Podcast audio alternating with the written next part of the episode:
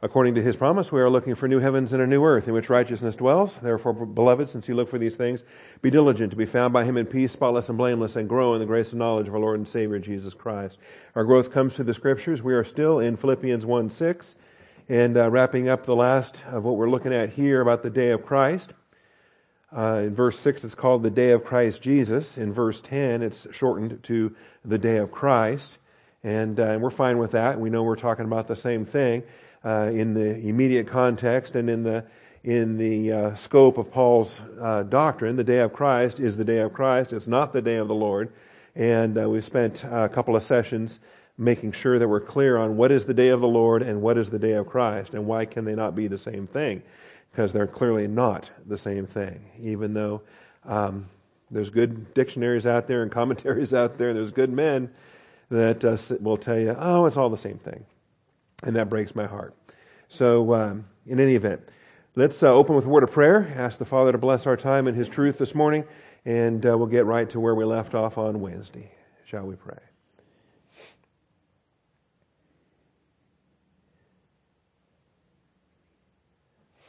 Almighty Father, we do come before you this morning thankful for your truth, rejoicing in your faithfulness. Father, uh, calling upon your faithfulness to open our eyes, to open our ears, to open our hearts. Father, we need to feast upon your truth this morning, and, and uh, we're thankful that you have made such, such faithful provision. So, Father, teach us your truth, build us up in the faith, strengthen us in the inner man. We thank you, Father, in Jesus Christ's name. Amen. All right, verse 6 is a positive verse, and verse 10 is a positive verse, and everything here is exciting as it relates to the day of Christ Jesus. I am confident, or I am persuaded of this very thing, that he who began a good work in you will perfect it until the day of Christ Jesus. And this uh, is a beautiful promise. It has a context pertaining to the church, not to Israel. It has the, it, it falls within the scope of blessing. It falls within the scope of eternal rewards. That is, that our service in time is going to be recompensed with uh, reward and glory in eternity. Each one of us will stand before the judgment seat of Christ, and we understand that. A day is coming, and I pray that it's today in which that trumpet sounds, and we are caught to be up face to face with Jesus Christ. And uh, we receive the, the consequences for our fruitfulness here. And that's, uh, that's all caught up in, in terms of the rapture, in terms of the judgment seat of Christ, in terms of the marriage supper of the Lamb. Everything we have to look forward to uh, in our eschatology as a part of the, the body of Christ, as a part of the church. The church has a different eschatology than Israel. Have you noticed that? The last days for the church are entirely different than the last days for Israel. What does Israel have to look forward to in the last days? Wrath, judgment, war, enemies, death. Not, not, uh, not positive things. Now, through that, they'll be humbled, and through that, they'll come to repentance, and through that, they will look upon him whom they crucified, and uh, they will call upon him to be saved. And that's what it's going to take to bring about Israel for their future kingdom, for their future glory. And that's an entirely different eschatology than the church eschatology, see. And I think if we can think in these terms, we'll do much better, uh, do much better with it. So, um, let me look at this, and then we'll uh, advance to the slide where we left off. I'm tempted just to teach everything I taught on Wednesday because I had a lot of fun with that. But um, we want to make sure that we understand the day of the Lord and the day of Christ. The day of Christ is not a pure synonym for the day of the Lord. Now, here's where it does overlap. Let me tell you. It can't be today unless the trumpet sounds and we get called home. If it is today, if the trumpet sounds and we get called home, then we can say, yes, we have then arrived at the day of Christ. And, uh, and so we will stand before the judgment seat and we will receive the reward and the recompense and all of those things. But the day of the Lord does not have to start today. The day of the Lord does not have to start tomorrow. The day of the Lord is the coming tribulation of Israel. It starts, it's, it's awaiting, it's presently on hold. That uh, Daniel gave a prophecy of 77s and 69 of them are done. And there's one more seven yet to come. And that final seven yet to come doesn't have to start tomorrow morning. If the rapture comes today, that does not start week 70 tomorrow. And uh, there could be a, a, period of time, a transition leading up to that. And there may require some, uh, some work. I don't think it'll require a lot. I think Satan's ready to go now. But still, there's going to be some kind of a ramp up for him to get his Antichrist in, in place and to get, uh, get all these things done. So, uh, It's not a pure synonym. They are after the rapture, though, and that's, that's fair. It's fair to say that we can't enter into the day of the Lord because for us, the day of Christ starts with the rapture, followed by the, the judgment seat of Christ, and followed by the wedding supper of the Lamb. It's all church oriented for us in the day of Christ. Day of the Lord is for Israel and the nations, and it's God's wrath upon this earth for Israel and the nations. We spent a lot of time looking at subpoint A and going through the prophets as it uh, references the day of the Lord. The, the Old Testament is not the only book that references the day of the Lord. The New Testament also references it. And when it does, it spotlights the fact that we don't have to worry about it. We do not have to worry about it. Okay? And so, um, I'm not going to repeat everything we taught on Wednesday. I would urge you to go get the MP3 file. Uh, but when you're looking at these passages, let me take just five minutes. When you're looking at these passages in 1 Thessalonians 5, see it for what it is. See it for what it is. Oops. 1 Thessalonians chapter 5. And uh, recognize that it comes after chapter 4. And there's a reason for that. Chapter 4 is our rapture chapter. Chapter 5 is the day of the Lord chapter. We are looking forward to the rapture. We don't have to worry about the day of the Lord. The day of the Lord is going to come upon them. Okay? And so you've got this beautiful rapture doctrine in 1 Thessalonians 4. Uh, I've, I've read it so many times, you're probably tired of hearing it. But, um, I mean, you can just rattle it off yourself. That uh, the Lord Himself will descend with a shout, with the voice of the archangel and the trumpet of God, and the dead in Christ will rise first.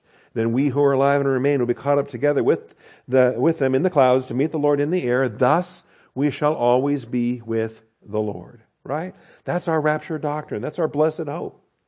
And uh, this message here in this chapter is such that we're told at the end, therefore comfort one another with these words. And it's a wonderful message. Day of Christ is a wonderful message. It's happy, it's blessing, it's joy. There's uh, nothing to be fearful of. Then we cross into chapter 5. As to the times and the epochs, brethren, now notice, what is that? You understand, rapture has nothing to do with the times and the epochs. Rapture, you can't hang the rapture on a calendar. You can't hang the rapture on any kind of uh, Jewish eschatology. There's nothing in the Old Testament that speaks of the rapture. Rapture is mystery. In fact, 1 Corinthians 15 calls it mystery doctrine. That we will not all sleep, but we will all be changed in the twinkling of an eye. Rapture is mystery doctrine. Has nothing to do with the times and the epochs. Now, as to the times and the epochs, brethren, you have no need for anything to be written to you, for you yourselves know full well. How do they know that full well? Because it's all throughout the Old Testament. What we did the last two weeks, studying the day of the Lord, studying the, the times and the epochs. You yourselves know full well that the day of the Lord will come just like a thief in the night. And while, notice, they are saying, look at all the theys and thems in this chapter because it's not for us. While they are saying peace and safety, then destruction will come upon them suddenly, like labor pains upon a woman with child, and they will not escape. So, we're talking about them. We're talking about the day of the Lord. That's not for us, that's for them. It uses language like labor pains. Well, Jesus used that language in his Olivet Discourse, talking about the beginnings of birth pangs, but uh, that's just the beginning. The end has not come yet. That's Jewish eschatology. That's not church eschatology. And then, in case you, you didn't catch the drift in verse 3, he pounds it in in verse 4. But you, brethren, you're not them. You, brethren, are not in the darkness, that the day would overtake you like a thief. You're not going to be left behind when the trumpet sounds. You're going with the rest of us. It's a beautiful, beautiful thing. All right, so chapter 4, chapter 5, in that order for a reason. Same thing with Second Thessalonians. Second Thessalonians chapter 2. Somebody had written them a letter. We get clues to that here in uh, verse 2, where it says, Do not be quickly shaken from your composure, be disturbed, either by a spirit or a message or a letter, as if from us, to the effect that the day of the Lord has come. Would that bother you? If I got up here in the pulpit this morning and said, by the way, I was wrong, there is no rapture, uh, we're going through the Great Tribulation. In fact, we're in it right now. Okay, would that bother you? Well, not you guys. You've been too well taught. You know better. You would laugh at me and say, get out of here. Okay? But they got disturbed. And they were quickly shaken from their composure. They were disturbed. And you might expect, yeah, this early church, first century, probably 52 AD. And um, they don't have a lot of New Testament written yet. Okay? They don't know a lot about the rapture than what Paul taught them for the three weeks he was there. All right. There's also some other clues, too, I think, uh, at the end of the book uh, when he signs his name in 317 uh, i paul write this greeting with my own hand he normally he used an amanuensis to write most of the scroll but then when it came to the signature he would write it himself and it was always a very large signature because he had such terrible eyesight uh, but I, Paul, write this greeting with my own hand, and this is a distinguishing mark in every letter. This is the way I write. All right, and so that's kind of a clue. Uh, I think 317 gives us a clue that 2.2 is really talking about a, a, counterfeit letter that they received that was supposedly from Paul, but wasn't from Paul at all. All right. Now, backing up to verse 1 then, 2 Thessalonians 2 1. I said five minutes, right? Okay. Um, real quick. This, this passage proves that the rapture of the church precedes the tribulation. It proves a pre tribulational rapture. And skeptics will dispute it. They'll, they'll split hairs. They'll say, well, not really, not really, not really. Okay. All right. But combined with everything else we have from John 14 to 1 Corinthians 15 to 1 Thessalonians 4 to Philippians chapter 3 to everything else we have on rapture doctrine, this text pinpoints it. We request of you, brethren, with regard to the coming of our Lord Jesus Christ and our episynagoge, our gathering together to Him. All right? That is the rapture of the church right there in verse 1. It is a, a lengthy, uh, verbose, wordy, um, rambling, comprehensive, uh, I shouldn't keep going. It is a, a long, wordy description of the rapture. Is it not? I mean, the coming, the parousia of our Lord Jesus Christ, the coming of our Lord Jesus Christ, and our episynagoge, our gathering together to Him. That's rapture of the church. That you not be quickly shaken from your composure. So, with regard to the rapture, don't be so disturbed if somebody tells you that the tribulation is here, that the day of the Lord has come. For it cannot come. Let no one in any way deceive you, for it will not come unless the departure comes first. If you got the word apostasy in there, understand it's departure. And I think it, it, it references the rapture. It's another term to describe the rapture. And so verse 3 says the tribulation can't come until the rapture happens first. It says so right there. The day of the Lord cannot come until the departure comes first. What departure? Well, in this context, what is it? In this context, it's the return, the coming of our Lord Jesus Christ and our gathering together to Him. And it's called a departure. To me, that's the simplest thing in the world. But people try to complicate it because they're bent on denying all rapture doctrine anyway. They're trying to equate the rapture with the second advent, come to a post tribulational thing, or even trying to come to an amillennial view anyway. And so at that point, if, if they're abandoning a literal hermeneutic, why are we even debating? Okay? Come talk to me when you've got an accurate hermeneutic as far as that goes. So, you know, when we're talking about a departure, what are we talking about? You know? And if we've spent uh, some time talking about something, you know, maybe talking about an upcoming missionary trip, and we're talking about a journey to the Ukraine, and we're talking about, you know, and then if that's what we're talking about, and then I reference a departure, what are you going to think I'm talking about? I'm talking about that. Yeah. I'm not going to be talking about some kind of a, well, you know, over in uh, 2 Timothy chapter 4, it says at the end of the church age that we're going to have some apostasy in the end times. That, uh, you know, the Spirit explicitly says that in later times men will fall away from the faith, paying attention to demons, uh, deceitful spirits, and the doctrines of demons. You know, towards the end of the church age, uh, uh there's going to be some apostasy around. And because of that, they take that text and they force it into here. But this passage has nothing to do with any of that. All right. So let no one in any way deceive you. The uh, tribulation cannot come until the rapture happens first. And then the man of lawlessness is revealed, the son of destruction. Antichrist can't even be revealed. He cannot be displayed publicly until we're gone. So if he's, if he's alive today, don't waste your time trying to identify who he is. Don't waste your time trying to figure out, ooh, I think it's this guy. I think it's that guy. I think it's, you know, whatever. I think it's Trump. I think it's Obama. I think it's, you know, when I was in high school, it was Ronald Wilson Reagan, 666, you know, because six letters in each of his three names. Yeah, you don't remember that? Yeah, everyone was convinced Ronald Wilson Reagan was the Antichrist. And there was Gorbachev with a splotch on his head. And they said, ooh, see, that's uh, the Soviet guy with the uh, splotch on his head. And that has something to do with the fatal head wound that Revelation talks about. And uh, just silly stuff, okay? Here we are 30 years later.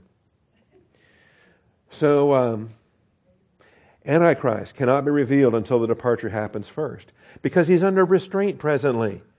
Without the restrainer, without the restrainer gone, Satan is not free to unleash his Antichrist upon this world. We want to be clear on that. Finally, 2 Peter 3. See, did this in five minutes. 2 Peter 3. And, uh, you know, I, I think folks that are struggling in their eschatology run the risk of committing this sin, of joining with the mockers as it says in verse 3 Know this first of all, that in the last days mockers will come with their mocking, following after their own lusts. And I think some poor eschatology is not just sloppy hermeneutics, I think it's mocking. I think it mocks the scriptures. And I think it substitutes our wisdom for God's wisdom. And they come with their mocking, saying, Where is the promise of his coming? Well, it's been so long, it's just not going to happen. For ever since the fathers fell asleep, all continues just as it was from the beginning of creation. And so they doubt the rapture.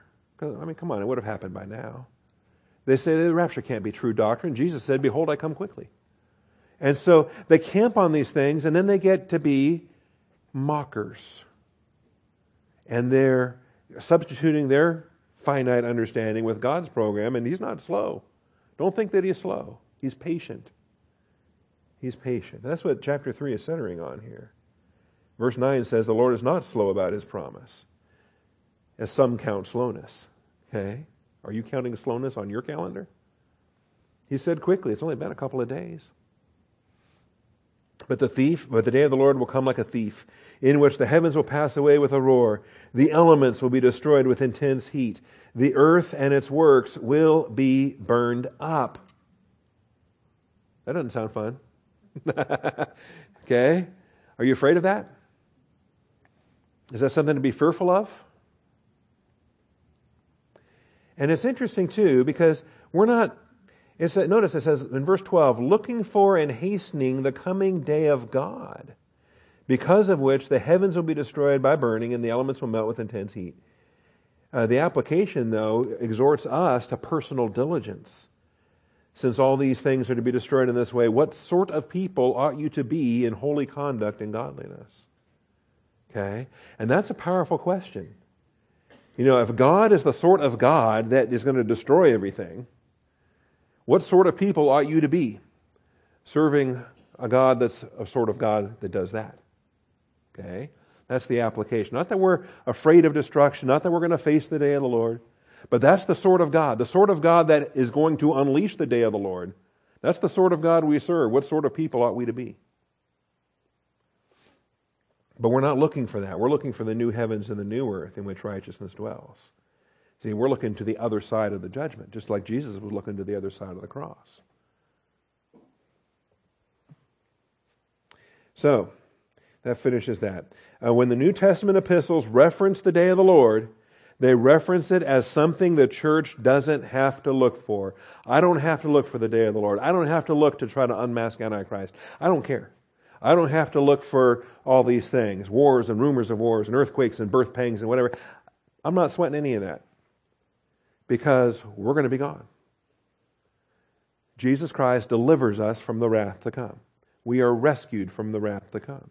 And so when the New Testament talks about the day of the Lord, it does so and says, you're in the body of Christ. Don't worry about it. That's not for you. And so, you know, I ask, sometimes I don't remember if I've done it here, I did in Ukraine, and I ask, um, the Lord gave warnings to Noah to build an ark and gather some animals because wrath was coming, judgment's coming. Do you guys ever worry about that? Do you ever, do you ever build an ark? Do you ever gather some animals together? Are you, do you ever get worried about Noah's warning? And, and it's ludicrous. No, nobody worries about Noah's warning, and no one's building an ark today. No one's, no one's uh, gathering out. No one's doing that because the passage doesn't apply to us. That judgment's over anyway. It's in the past. Well, just because the tribulational judgment's still yet future, it's no less irrelevant than Noah's judgment. It doesn't apply to us. And since it doesn't apply to us, even though it's still future, I still don't care. It doesn't apply to us. And so I don't worry about Jericho's destruction. Okay? I'm not hanging red ropes out my window so uh, I can be spared from Jericho's destruction. And I'm not building an ark so I can be spared from Noah's destruction. And I'm not worried about Babylon's destruction. I'm not worried about Jerusalem's destruction. You see, none of those are relevant to us in the church age in the body of Christ. And so for the folks to keep insisting about, well, you're just a rapture sissy, or you're just a weak sister, sister, or you don't, you're just afraid of tribulation. You're, you're afraid to lay down your life for Christ. And they, they view it as this big tough guy thing, and, and they're, they're ready for the tribulation, and we're just these rapture sissies. Okay? And, and all that's just stupid because they're not as tough as they think they are. They're like Peter, they'll deny him three times before the rooster crows. And, and besides that, we're not destined for that. It's not a matter of fear. Not at all. All right. Now, the New Testament epistles reference another day, the day of Christ. The Old Testament never references it. The Old Testament has no clue about the church anyway. The church is a mystery. And so there's no Old Testament prophet that could say anything about the day of Christ, but Paul says a lot about it. And uh, the day of Christ is always positive, with a positive anticipation of being face to face with Jesus Christ. And uh, so let's look at these and understand. You know, we'll see if we can spot any uh, armies of the earth. We'll see if we can spot Jerusalem surrounded. We'll see if we can spot blood rising up to the bridle of the horse. Uh, you know, there's certain things that we know are going to happen on the great and terrible day of the Lord. We'll see if the sun, moon, and stars go dark. Okay? We'll see if men are crawling into holes in the ground. We'll see if, you know, I mean, there's a lot. We know what's going to happen in the tribulation. Seals are going to be broken. Trumpets are going to be sounded. Bowls are going to be poured out, right? Seals and trumpets and bowls. Oh my. We know the tribulation. Okay? They liked that in Ukraine too. For, for some reason, I don't know. The Bible students in Kiev have a frame of reference for uh, different things. It's kind of fun. Um, but notice all of that tribulation doctrine, if you're solid on the day of the Lord, if you're grounded in the times and the epochs, then you, like them, like the Thessalonians, have no need for anyone to say anything to you. You are grounded in your Jewish eschatology. And so when we start talking about the day of Christ, we realize, hey, you know what? This is a different animal. This is something else. So, 1 Corinthians 1 8. And uh, in a church context here, notice um, to the uh, this is uh, Paul and Sosthenes as his co-author to the church of God, which is at Corinth, to those who have been sanctified in Christ Jesus. Royal family of God in the church age. Not true for any Old Testament saint. Sanctified in Christ Jesus. Saints by calling. Abraham had a calling, but the individual Jewish people, they weren't saints by calling. We are saints by calling. With all who in every place call on the name of our Lord Jesus Christ, their Lord and ours. This is as, as verbose a definition of church age saint as you could ask for. Nothing to do with Israel, nothing to do with Gentiles. It's body of Christ worldwide. And so uh, he's thankful. One of his, uh, Paul likes to start with thanksgiving. And uh, I thank my God always concerning you for the grace of God which was given to you in Christ Jesus, that in everything you were enriched in him in all speech and all knowledge even as the testimony concerning Christ was confirmed in you.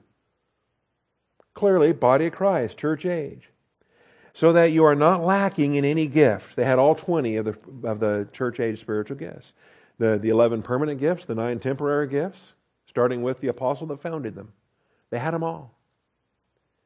You are not lacking in any gift, awaiting eagerly the revelation of our Lord Jesus Christ. Now, wait a minute. okay, this demands a pre tribulational rapture of the church. Waiting eagerly, that concept of imminency requires that there is nothing that has to happen in between. Second Advent can't happen until a whole list of things happen first including sun, moon, and stars falling, an army surrounding, and a treaty that's broken halfway through, and other things. Uh, Antichrist displaying himself in the temple as being God, giving out a mark. You know, I mean, clearly none of that has happened yet. So Armageddon can't happen today.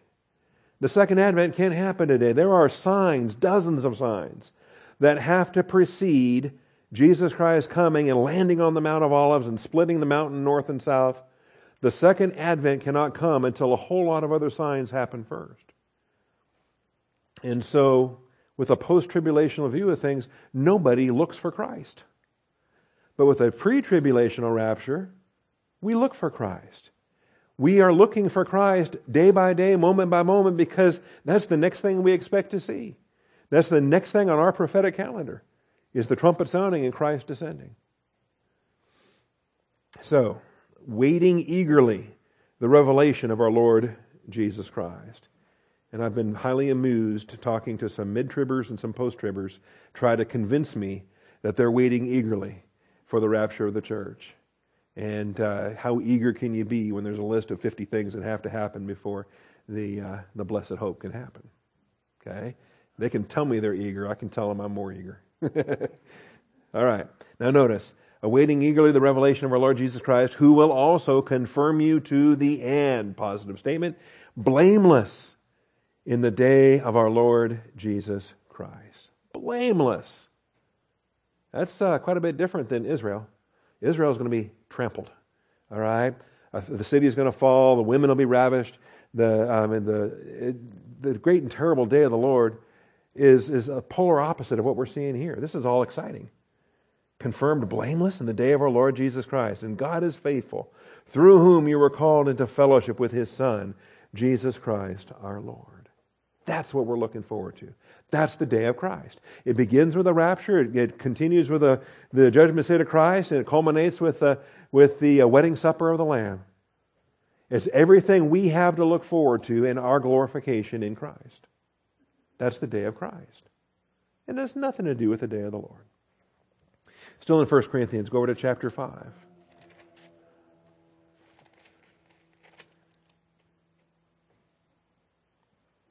And in the man of incest here, who was kicked out of the church, we have some interesting statements that get made. And he says in verse 4 In the name of our Lord Jesus, when you are assembled, and I with you in spirit, with the power of our Lord Jesus, I have decided to deliver such a one to Satan for the destruction of his flesh.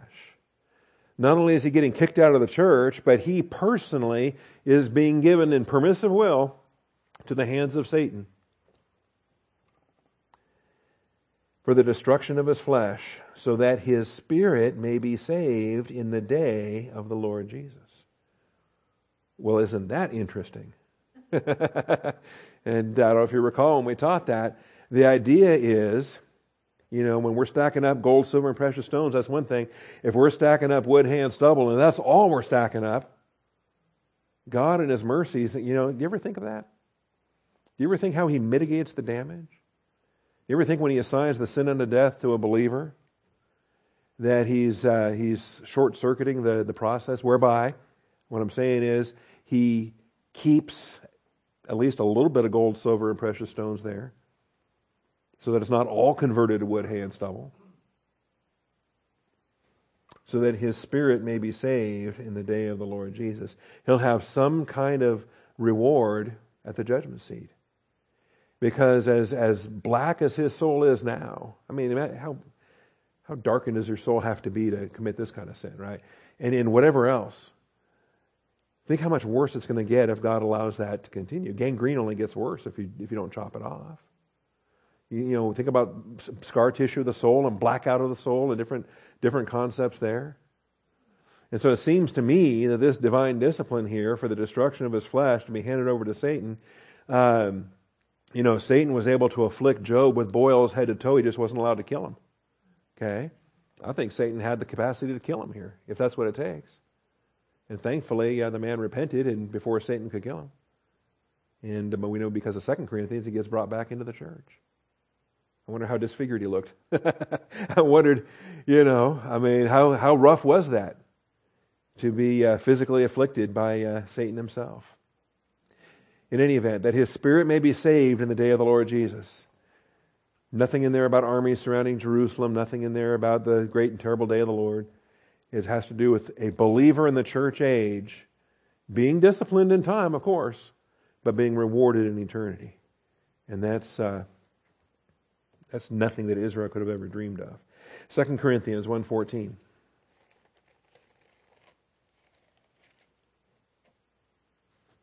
Second Corinthians 1.14. And uh,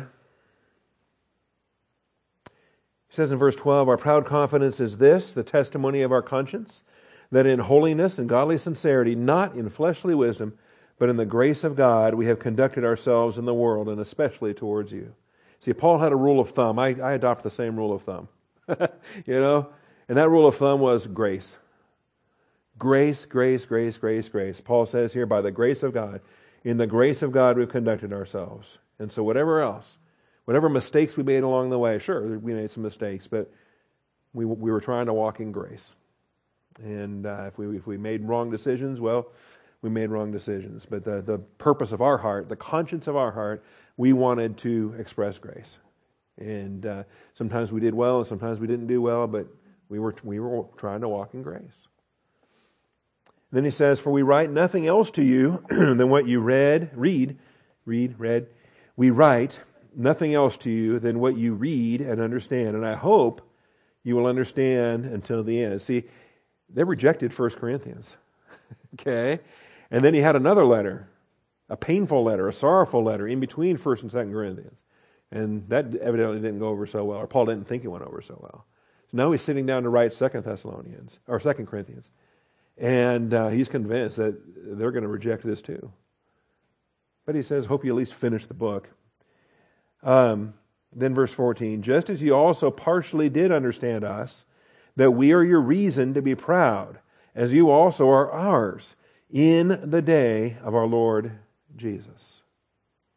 Again, is that great and terrible day of the Lord? Is that tribulation? No. This is the evaluation of the body of Christ. This is the rapture, the judgment seat of Christ after the rapture, and this is where we get to assemble up to heaven, and uh, in believers and their pastors and, and one another, we stand before the Lord Jesus Christ, and I'm proud of you guys, and you're proud of me, and this is this is the evaluation that happens. And Paul says, I'm going to be proud of you guys, and you're going to be proud of me. Whereas right now you hate my guts, but we will fix that. he says, I'm going to come to you. Anyway, enjoy teaching this one back in the time that we taught this. So um, he says, in this confidence, uh, in this I think that's persuasion there. I intended at first to come to you so that you might twice receive a blessing. That is to pass your way into Macedonia and again from Macedonia to come to you and by you to be helped uh, on my journey to Judea. He says, oh, man, I, I wanted to spend so much time with you. I was going to hit you guys twice, coming and going. Yeah, not anymore. Okay? Change of plans. Because uh, we got we get issues and, and they needed to repent. That's why he's writing second uh, Corinthians. But anyway, centering in on the day of our Lord Jesus, I accept the day of our Lord Jesus is an equivalent statement to the day of Christ Jesus, to the day of Christ. Uh, it is what Paul is speaking of, of this day. It's not the day of the Lord, it's the day of the Lord Jesus. It's the day of Christ. It's the day that the body of Christ has to look forward to when we're face to face with Jesus Christ, when all of the petty little disagreements that came up between brothers are gone, they're done. We have confidence as we stand before Him. And that's, uh, that's kind of a neat thing to look forward to also. All right, Philippians 1, 6 and 10, and Philippians 2, 16. Of course, 1, 6 is what started this whole thing. Um, he who began a good work in you will keep on perfecting it until the day of Christ Jesus. And then uh, he has more prayers, not just thanksgiving prayers, but future prayers, intercessions. He says, This I pray, verse 9, that your love may abound still more and more in, uh, I'm sorry. not touchy feely emotionalism, okay? In real knowledge and full discernment, all discernment. That's love. Agape is doctrinal, it's not emotional. Okay? They may have some emotions that get brought along with it, don't get me wrong, but emotions are not in the driver's seat. And we'll talk about that. So, this I pray that your love may abound still more and more in real knowledge and all discernment, so that you may approve the things that are excellent, in order to be sincere and blameless until the day of Christ. We want to finish our course up to the rapture of the church, up to the day, up to the day of Christ. The rapture of the church, the judgment seat of Christ, where all of these things are then uh, recompensed with our reward. So, having been filled with the fruit of righteousness, which comes through Jesus Christ, to the glory and praise of God. Every reward we receive at the judgment uh, seat is for the glory of Jesus Christ. It's His glory, it's His praise. Because it's by His grace any of this even happened. 216.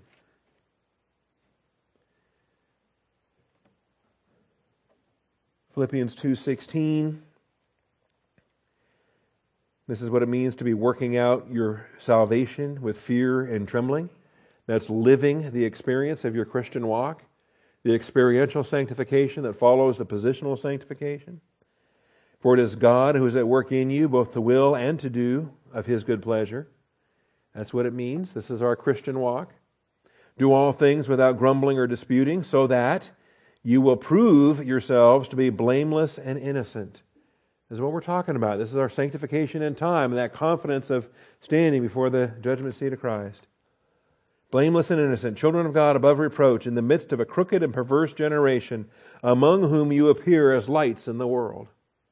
If your lifestyle is no different than the unbeliever's lifestyle, what are you doing?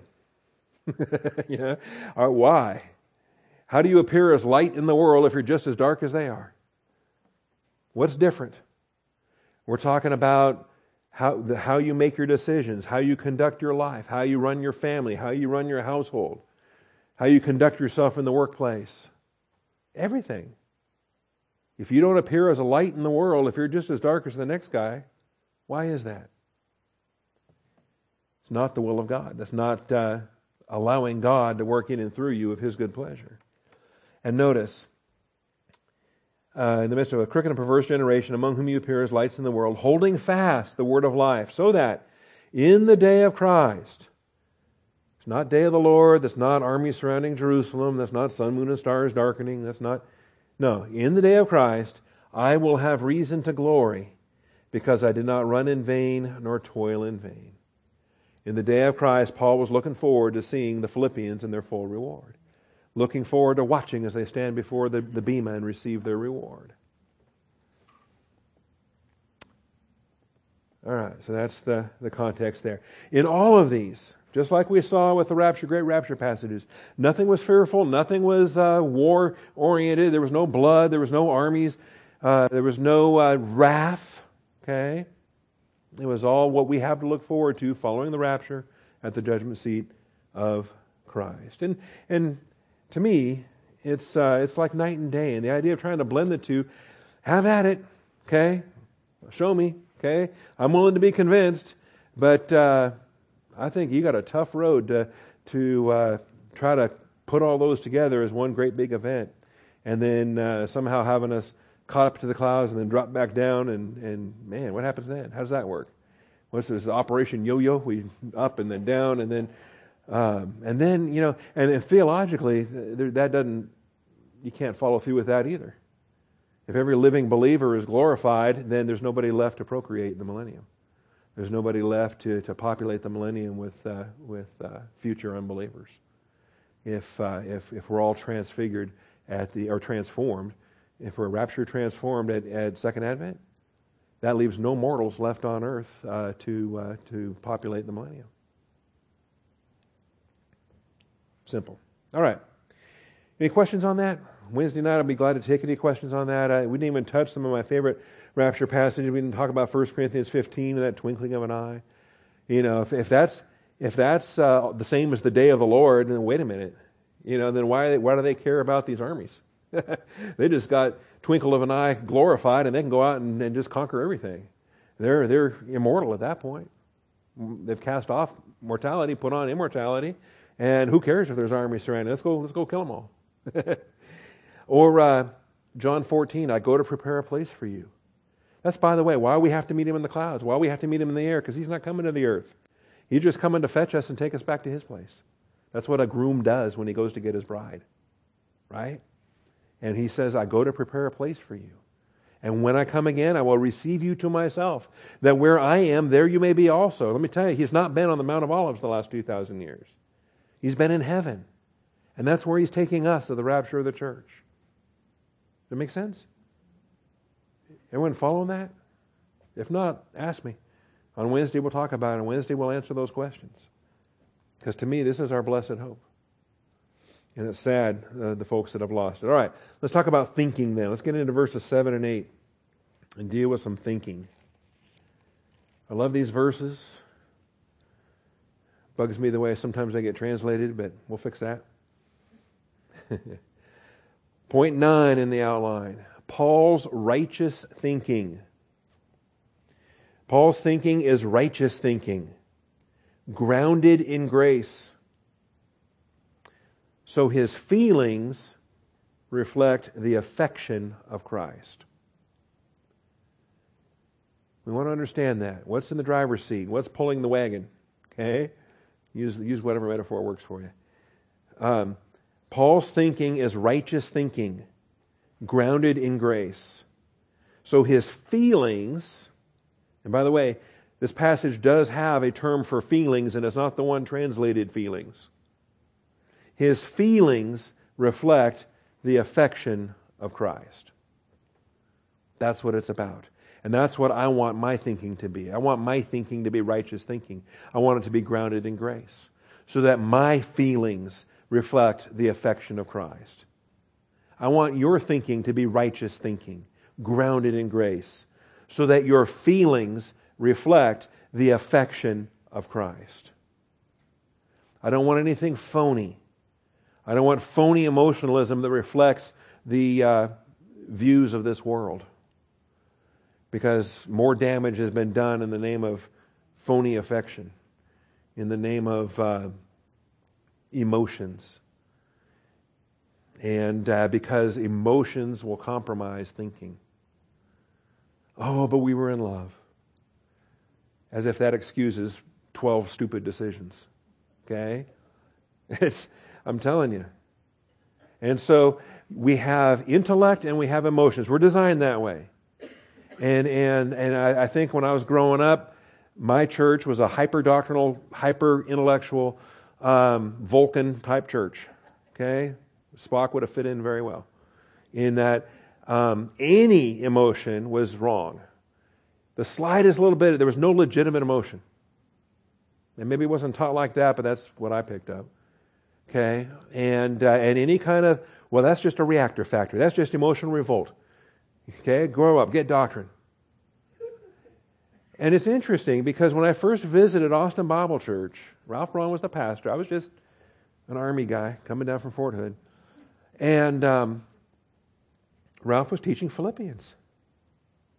Okay, and I'm I'm learning some stuff. And it sounded, a lot of it sounded like I was growing up with. A lot of it sounded like Colonel Thieme and Berachah or John Eichmann or Ken Jensen or some of the solid uh, Hall of Fame doctrinal pastors I know.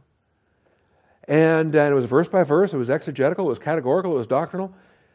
But as Ralph was teaching it, he was saying, you know what? You're not out of fellowship if you're having a bad day. If you have emotions, guess what? It's because you're human and you have emotions. Jesus had emotions. Now, here's the key we have intellect, we have emotions. That's, these are the facets of the soul. And you want one to drive the other, not the other way around. Don't ever put your emotions in the driver's seat so that, you know, your mentality sits in the passenger seat or the back seat or the trunk or you kick it out entirely. Okay? Keep keep uh, your thinking in the driver's seat. And then emotions can come along as well. Of course, they can come along. Not only can they come along, they're going to be enhanced. They're going to be enhanced. They're going to be better emotions than ever before. And we're going to see that. So, verse 7 and verse 8. And uh, I don't know how far we'll get with this, but these are long verses. And you look at how long we spent on verse 6, and goodness, verse 7 is longer than verse 6. But he says, It is only right. That's righteous or just. Okay? Our thinking must be right. This is like when you confess your sins, and he is faithful and just to forgive us our sins. He would be unjust if he didn't forgive us our sins. And our thinking would be unjust if it's not grounded in grace. So uh, it is just for me to think this way about you all. We do have feelings in this, in this passage, but the feelings don't show up until verse 8.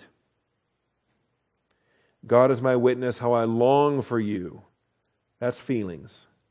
With the affection, that's feelings of Christ Jesus.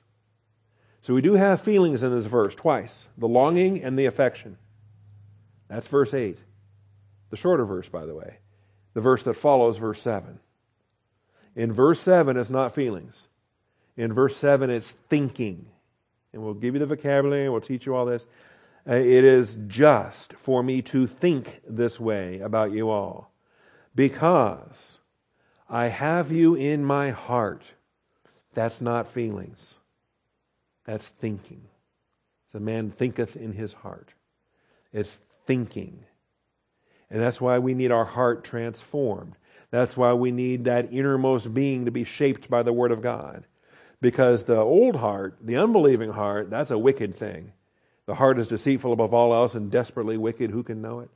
So, uh, but the new heart we have in Christ, the transformation we have through the Word of God, this new heart that's being shaped, it's a place of uh, thinking since both in my it's, it's the uh, the word of God is alive and powerful, sharper than any two-edged sword, piercing even to the dividing asunder of soul and spirit, of joints and marrow, and is a critical judge of the what? The thoughts and the intents, the attitudinal precursors to thoughts of the heart. Not the emotions, not the touchy feely, not the sentimentality, not the longing, and not the affection but the thoughts and the intents of the heart. All right, I have you in my heart. Now, what does that mean? Is Paul giving him a Valentine's card here? Will you be my Valentine? You know, if somebody is in your heart, what does that mean? And don't uh, answer that biblically. Don't answer that culturally with, with how we use language today. Okay? Because today we it's, it's, it's very emotional. And it's very so if you have a if you have somebody you're romantically interested in and and they're pretty and they smell nice and and and, and so what do you call them? They are your sweetheart. Okay? Why are we using heart like that? Why are we using heart like that? The bible doesn't Okay? But our culture does, and it's been doing it for a long, long time. And I think that's intentional. Satan's the greatest language pervert out there, turning words around. Because, I mean, after all, love is love, right? Perverting language, twisting things. So, having in, in your, like inviting Jesus into your heart. All these expressions with heart, they're not biblical expressions but thinking. I have you in my heart. Why? What is it? So when you think heart, would it help to take out, just put cardia in there instead of heart? Or would it be helpful to think and try to translate it with core? The core? Because the Bible will talk about the heart of the earth. And it's not an organ that pumps blood, it's the core. It's the core of the earth, the core of the being. That dividing asunder of soul and spirit is what? That's your core. That's the, that's the center of who you are. That inner man, the innermost being, right? It's called the innermost. And so when I diagram the heart, that's where I put the heart. That's why I put the cardia. So, more on that. Okay? In fact, can I do this? Maybe? I haven't done this for a while. I keep forgetting I have a pen. Let me uh, come back to this.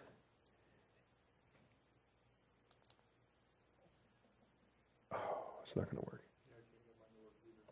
Really? I used to use it all the time. Wonder if I killed the battery on it already. All right. I was going to draw pictures for you. Maybe Wednesday. This is technology helping us. Let's talk about thinking, though. I was going to draw, you'll just have to imagine, okay? A big circle, that's your inner man. Split it in half. Soul on one side, spirit on the other side, okay? Sometimes the terms are used interchangeably, but not always. Sometimes they're distinct. And if they are distinct, they've got a dividing asunder between them. There's a, there's a, a barrier between them. Kind of like your heart has a left and right side, your brain has a left and right side. Okay? And so the, the, the soul spirit has a soul side and a spirit side. And then what's in the middle? What's at the core? That's where I put the cardia. That's where I put the heart. Because the heart is not the soul, the heart is not the spirit. You're supposed to love the Lord your God with all your heart, mind, soul, and strength. All right. So, um, anyway, uh, I have you in my heart. I have you at my core. Now, who are the closest people to you? Not necessarily emotionally speaking, and this is what we're trying to get to. In the angelic conflict, who's the closest to you? Or for soldiers on the battlefield, when you develop esprit de corps and you develop camaraderie on the battlefield, because you're veterans, you've been through it, and uh, you pulled somebody out of a foxhole and they pulled you out of a foxhole and, and you're getting shot at and, and uh, all these things are happening. That's the angelic conflict of what we deal with. And Paul says, I have you in my heart. Actually, we'll have to discuss the variant on this because it's not even a variant. The Greek could be read either way. You have me in your heart. Paul could be telling them, You have me in your heart. Or he could be telling them, I have you in my heart. And grammatically, it's, it's valid to translate it either way. I think it's best to say, I have you in my heart, but either way. And it's not for an emotional basis. It's not because you're pretty and you smell nice and I'm in love. Okay? It's a thinking process. Because since both in my imprisonment and in the defense and confirmation of the gospel, you are all fellow partakers of grace with me. Fellow partakers of grace with me. Think about it. You and I are going to have maximum fellowship with grace oriented believers. And we're going to have very limited fellowship with legalistic believers. Possibly none at all. It may be if, if we encounter a brother in Christ that has so much legalism and so little grace, man, it, it's tough. You say, well, I love you, brother. You know, get some grace. Um, because in the meantime, I'm struggling.